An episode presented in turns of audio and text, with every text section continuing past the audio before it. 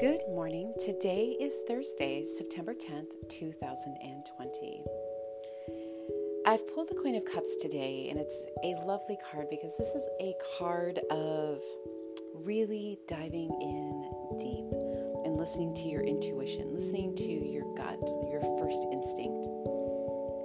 This card can sometimes indicate that it'd be very valuable to step away, go internal, take a break, have quiet time, all to yourself, for whatever reason there might be. Cups, as we know, tend to be emotions, our intuition, recentering place, coming back to who we are, who we fully, fully are. And so this card invites you to go deep within, take some space for yourself, and just trust that that is what's needed today.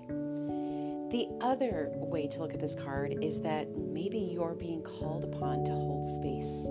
You're being called upon to hold space for a friend, for a family member, maybe even a project. It can actually be a project, but it's a place where you can support others and you can listen. And you can do this at the same time as you're doing it for yourself. So if you're being called upon at all to take space today, whether if it's for you or for someone else, that both both of these things can happen at the same time. I had a question uh, from a friend the other day who asked, you know, what happens if you wake up and you hear not to do this reading? And I said to her, then I won't do the reading that day. Like, I wake up every day and ask, am I supposed to pull a card and make this podcast? And so far, every day since it started, it has been yes. But the Queen of Cups can sometimes come out and say, today, you're not going to do that. You're not going to go on social media. You're not going to make that podcast. You're not going to go on YouTube and make the video you've been making.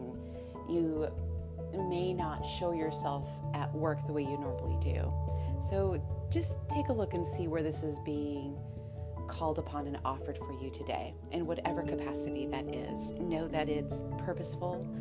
It's very rich and deep when you can step back and really support yourself and or support someone else.